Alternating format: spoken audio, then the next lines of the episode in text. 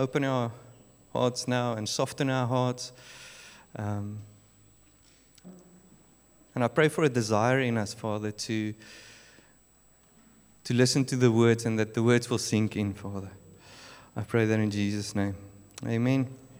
So this morning, I want to talk to, talk to us about a purpose in the promise. That there's a purpose in a promise. Um, it will make sense as we go carry on, but um, I want to start in Luke 22. So there's a lot of scriptures this morning, but I, I feel like the word and what I want to say, we need to go through what happened. Okay. So in Luke 22, firstly, I want to start off and just um, verse 90 to 20. Um, and he took the bread, and when he gave thanks, he broke it and gave it to them, saying, This is my body, which is, for, which is given for you. Do this in remembrance of me. And likewise the cup, after they had eaten, saying, This cup is poured out for you, is the new covenant in my blood. So, what happened over this weekend 2,000 years ago, God says, as we do communion, as we take the bread and as we take the cup, it's something that we need to remember. And it's not just something that happened 2,000 years ago. And that's what I want to bring over this morning. I want to ask you this morning is what happened in that moment, the fact that he rose from the dead, is it still changing you today? It's not just something that took your sin away 2,000 years ago. Is it changing you this morning? And that's the promise. Is that he stood up. He was raised from the dead. Is it still changing you today? Or is it just the theology you know about and something you try to believe that happened 2,000 years ago? It should be a living hope. Okay, so it's still supposed to change you today. And he says, Don't forget this. Do this in remembrance of me. That's why we do communion. So we did, because we forget. And I want to remind us of that this morning. That's what the whole preach is about. It's reminding us of what happened. And that's why it says, do this often. That's why we do communion often. So that we are reminded of what happened 2,000 years ago today. we need to keep on reminding ourselves because we forget. So I want to go through go through a few scriptures. Um, but in that moment when Jesus rose from the dead, something happened. And, and something happened in humans. Something happened in the disciples. Something happened in the group of people that follow Jesus. And that's something we carry in us. But I, I, want, I want you to listen, and I really, I so hope that I can that what I'm carrying in my heart can get over this morning. But I'm doing this in faith, and hopefully um, I get it into words. But if we look at the disciples, we look at humans, we look at man and the frailty of man. And I so vereenselwig, what is dit? Identify and associate myself with them. I identify myself, I see myself in them as I read this. And I want to start off with um, the fact that Jesus said something a few times to them, but it didn't sink in. So, three times, at least three times, we pick up in Luke and, but it's only at least three times. I think there's quite a few more where Jesus said to them, I'm going to be crucified and then I'm going to be raised from the dead. But it didn't sink in. He promised them that.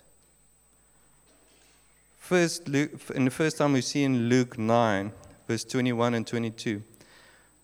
Now imagine your husband or your wife or your child or somebody that you really love in a way that you've never loved anybody before. Say this to you. And he strictly charged them and commanded them to tell this to no one. So if my wife comes to me and she says to me, Charles, I'm going to tell you something now. Please don't tell anybody. I'm going to remember that. I'm, I'm going to be all ears. Okay? And he said to them, Don't tell anyone. He said, The Son of Man must suffer many things and be rejected by the elders and chief priests and scribes and be killed and on the third day be raised. Okay, so they, they heard that. Luke 9, verse 43. But while they were all marveling at everything he was doing, so you see this, the Son of Man, you see God, you see Jesus in his miraculous self. You, you're, you're listening to this guy now. And then he says to them, he said to the disciples, Let these words sink into your ears. So now, if God's saying to me, Listen, I'm going to say something now. And then he says, The Son of Man is about to deliver into the hands of men. And then later, Luke writes again in Luke 18, verse 31. And taking the twelve, he said to them, See, so they're on their way to Jerusalem. The reason why they're going, he's going to say now. He says to them, and taking the twelve, he said to them, See, we are going up to Jerusalem, and everything that is written about the Son of Man by the prophets will be accomplished. For he will be delivered over to the Gentiles, and will be mocked and shamefully treated and spit upon. And after flogging him, so important, listen to the promise. After flogging him, they will kill him, and on the third day he will rise. Now, seeing the human response in Peter, where Matthew actually writes it, Luke doesn't mention this, but Matthew mentions this, and he says, And Peter took him aside and began. So Peter hears this. And Peter takes Jesus aside and began to rebuke him, saying, For be it from far be it from you, Lord. This shall never happen to you. But he turned and said to Peter, Get behind me, Satan. You are a hindrance to me. And listen to this. For you are not setting your mind on the things of God, but on the things of man. See, the problem is the human frailty of setting our minds, and some of the translation says the concerns of man and not the concerns of God. We're so concerned with our lives and concerned with what we see that the words don't sink in. Now, why am I saying this this morning? There's a promise of God that we're getting to, but it doesn't sink in sometimes. Because our concerns, the things of man, is deafening the promise of God the concerns of God and what He is concerned about, meaning the things of God, what it is about, why are we here. So, what's the response then of the after the arrest of Jesus? What did the disciples do? They forgot the promise. They ran. Fear filled them. John and Peter followed from a distance, but the rest of the disciples were nowhere to be found. They were gone. Peter denied Jesus.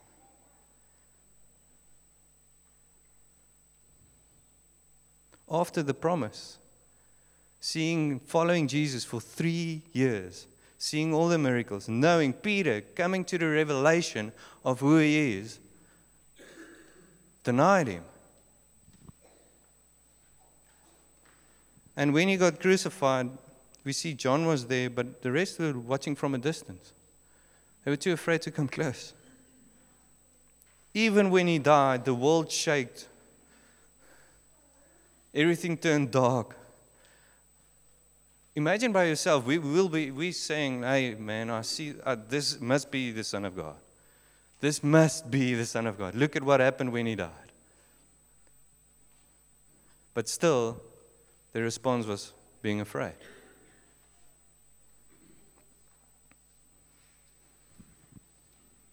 See, in that moment, now listen carefully to this this morning. In that moment, their reality trumped, overshadowed the promise. The reality of what they see, the concerns of man, the things they see, overshadowed and overweighed the promise of the words of Jesus that I will rise.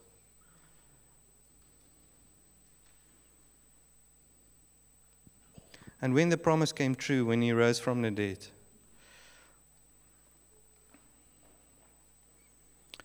you know, I don't want to go through everything and how it happened.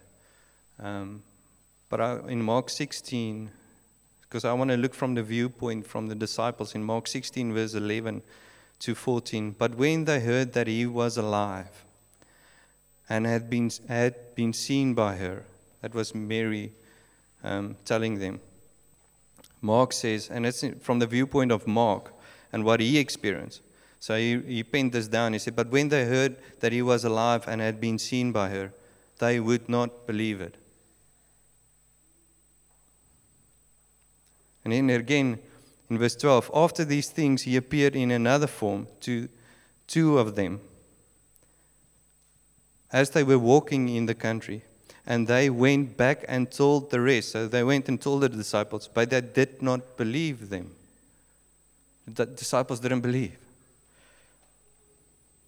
Afterward, he appeared to the eleven themselves as they were reclining at the table.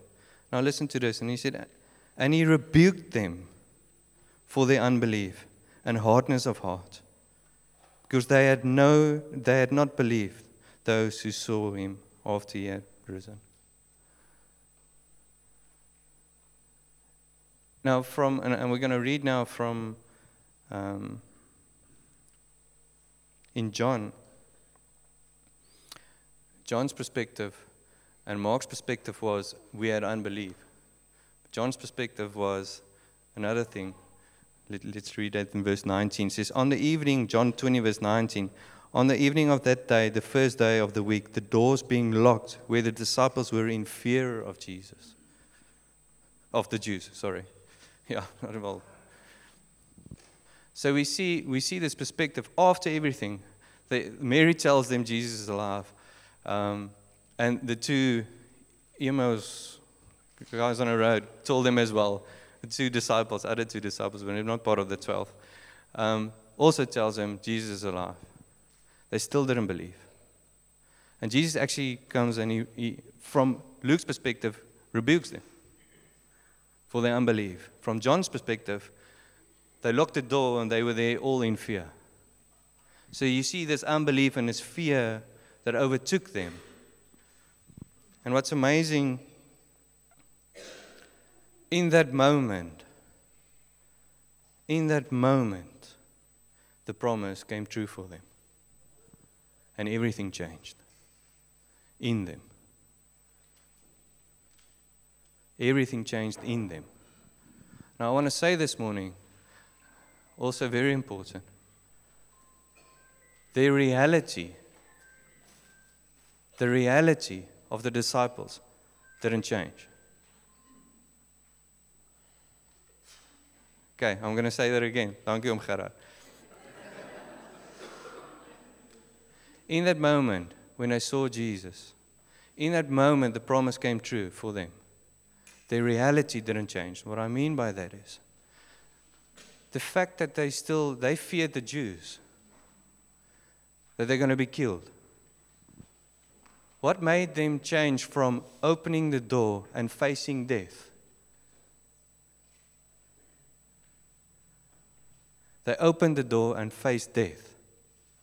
Before that, the door was locked and they were afraid. But the fact that they were going to be killed didn't change.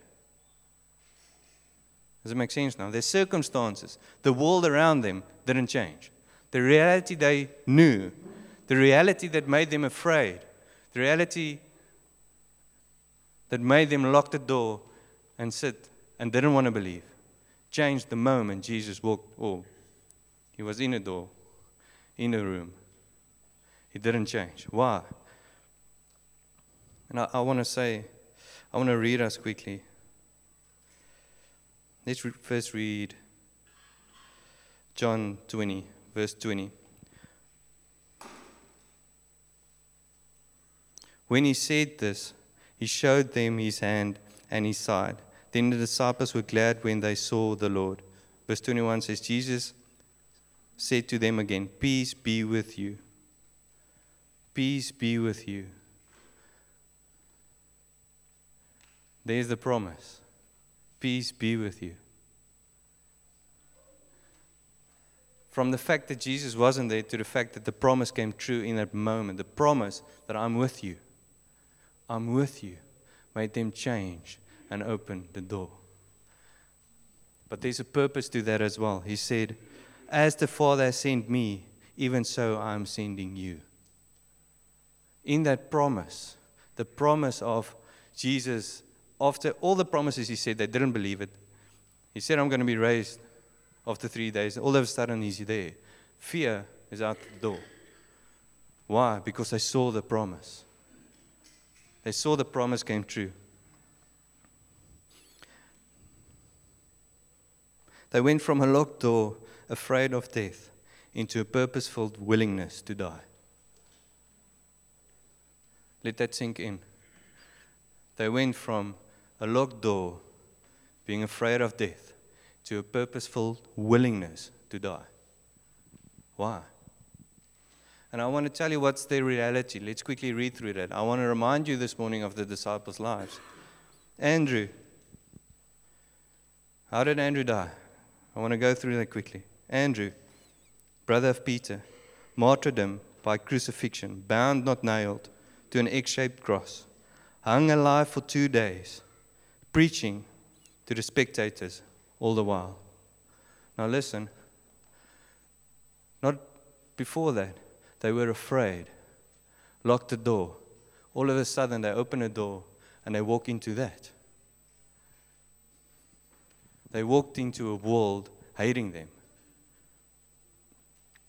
Bartholomew, Nathaniel, martyrdom being skinned alive and crucified, head downward. James, beheaded or stabbed with a sword by Herod Agrippa around 44 AD near Palestine and not far from where he was local missionary to the Jews in Judea. His accuser was converted by James's courage. And the two were beheaded together. James the Lesser was first bishop of Jerusalem and martyred in his early 90s by being thrown from a pinnacle of the temple at Jerusalem, then stoned and head bashed in with a club. John the Beloved, natural death. It's the only one with a natural death. But he was cooked in, I think it's oil. Yeah.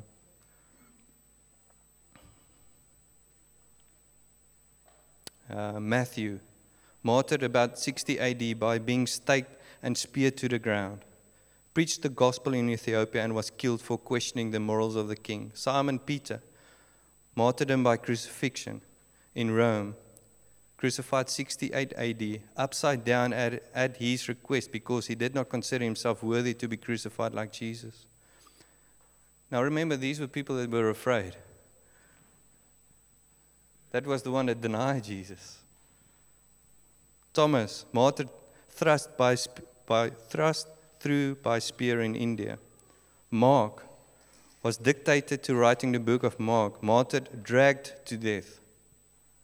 Luke, the physician, was hanged on an olive tree. Matthias was stoned and beheaded in Jerusalem. The Apostle Paul wrote half of the New Testament, was beheaded by Emperor Nero in Rome. Jude, martyred by being beaten with a club, then crucified. James, thrown some hundred feet off the wall. Done to him after he repeatedly refused to deny Jesus' faith. He survived the fall and was beat to death with a club. Why did they do this? Why did they do this? And this is one of the one of the main things for me, if I look back at the history and I look at the Bible, I see what these men went through. I'm just like, they saw something. They saw a promise. They saw a promise that came true. And there was a purpose to this promise. And what was that promise? There's a few, and these two more promises I want to go through for us. In Acts 1, we read this. And while staying with them, he ordered, Jesus spoke to them um, with them and ordered them not to depart from Jerusalem, but to wait for the promise of the Father. Listen, to wait for the promise of the Father. There's another promise. Let that sink in.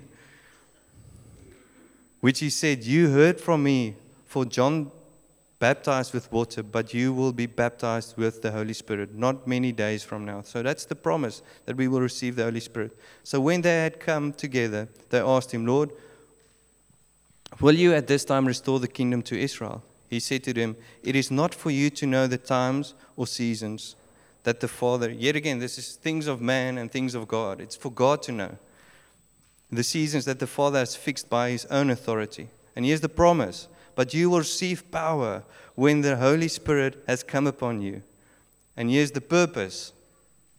And you will be my witnesses in Jerusalem and in all Judea and Samaria and to the ends of the earth. And when he had said these things, as they were looking on, he was lifted up, and a cloud took him out of their sight. And while they were gazing into heaven, as he went, as he went, behold, two men stood by them in white robes and said, and here's another promise. So the first promise was the promise of the Holy Spirit. Here's the second promise, and this is what I want to get at this morning. The second promise is Men of Galilee, why do you stand looking into heaven? This Jesus, who was taken up from you into heaven, will come in the same way as you saw him go into heaven. See, we live in a promise of the Holy Spirit. And we saw and we know that the promise came true. But there's another promise that we need to look at, and it's the fact that He's coming back. And that's why they had this promise in them. That's why they opened the door and they were willing to die. They were willing to give up everything. They were willing to go through that because they know there's another promise. He's coming back. And he said, I'm coming back soon. I'm coming back soon.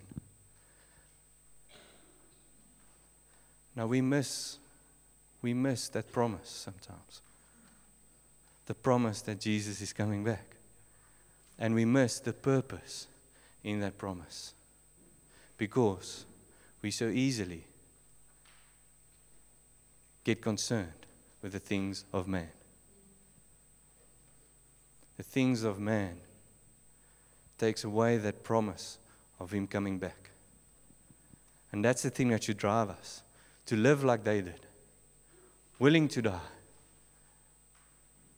But sometimes we're not even willing to give up a weekend because my kids are doing sport.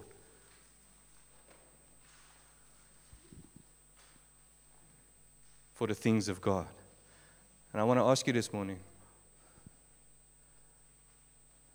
What are you concerned about? The concerns of God or the concerns of man?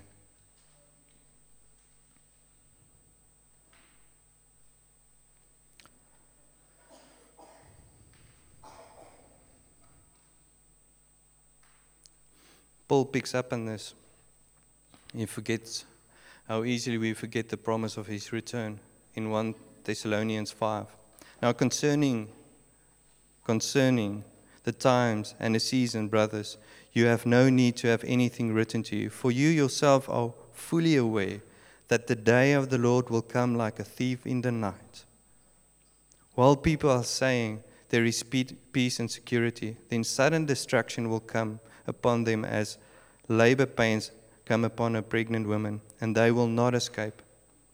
But you are not in darkness, brothers, for the day to surprise you like a thief.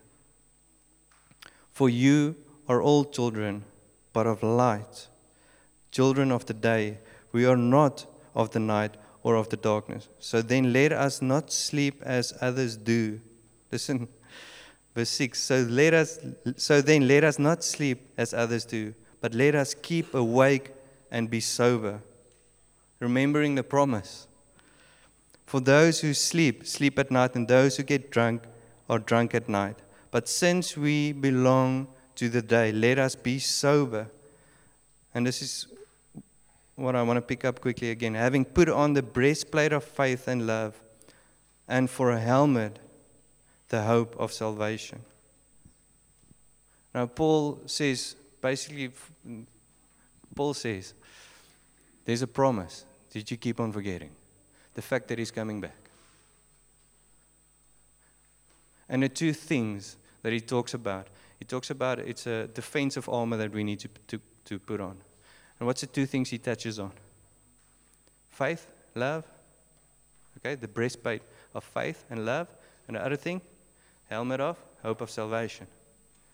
Okay, so what's the two things? The one is exactly the same as what Luke pulled. I think it was Mark picked up on. It's unbelief. I want to take us back to how the how did the disciples respond to Jesus telling them the promise? Unbelief was the first one, and fear. Fear comes through what? Thoughts, doesn't it? Okay, hope of salvation. So he says the hope of salvation, that's the promise. I want to give you two handles this morning, the same as Paul did.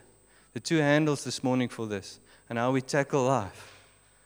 And the first one I want to speak to you about is the helmet of the hope of salvation. So, so easily when you're confronted with the world and things of man, we forget about that Jesus is coming back. Think about that. The purpose why I'm here, the fact that Jesus is coming back. But we are filled with fear, just like they were. But he said, the hope of salvation, the hope that God's coming back, the promise, that's the thing that keeps me going.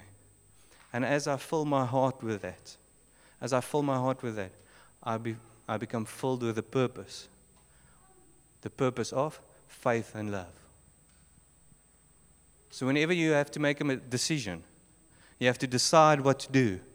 The helmet of hope of salvation is the thing, that's the handle, the, the purpose why I'm here the purpose. Why are you here? It's just to manage your life. That's the purpose. That's why they went out. They had this promise, the promise of God coming back. And that they were filled with faith. Unbelief out of the door. Open the door, let's move out. Because God gave them a purpose in that.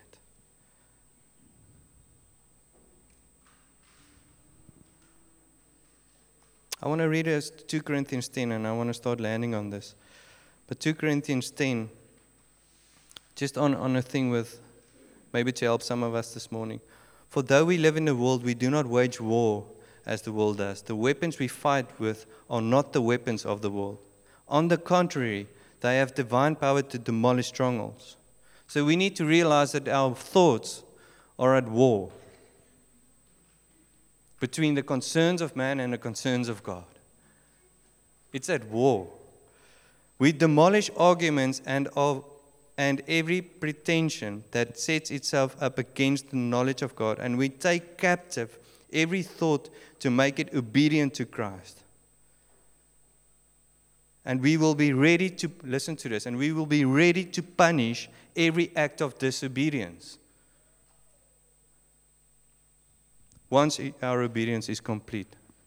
Now, how do we do that? If we take in what Paul said in Thessalonians and now in Corinthians, the helmet of hope of salvation, the moment a thought comes in, it's a war for you to decide if you're going to be obedient to what God asks or not.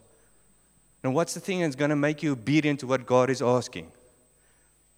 We demolish disobedience. How? With the hope of salvation, the helmet of salvation.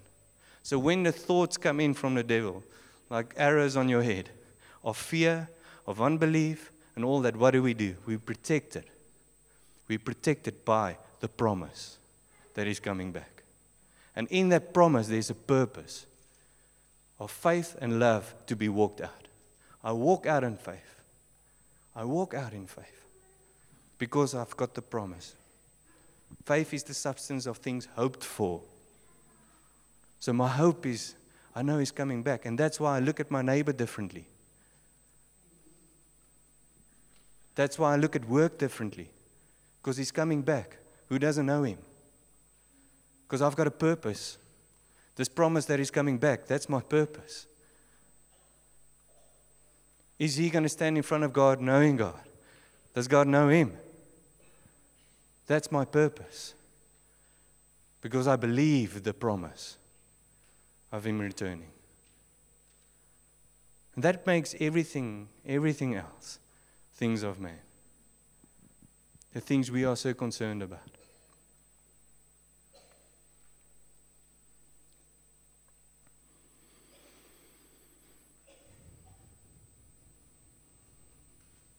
That's why we do today. Do this in remembrance of me. Because Paul says we so easily forget. We so easily forget the promise. And that's why we struggle to find our purpose in life. Because we forget the promise. And go through the Bible. God says, I'm coming back soon. And yes, you can say 2,000 years later, He's still coming back soon. You know what? The Bible says there's a reason for that. Why? Because He's gracious and patient. Because He wants your neighbor to be saved. But He's asking you to remember that He's coming back. And that's your purpose. And we do it in faith and love. So, Ramon, come forward, please. Feel like we need to worship. The whole band can come. Before we worship, and I want all of us to stand, please.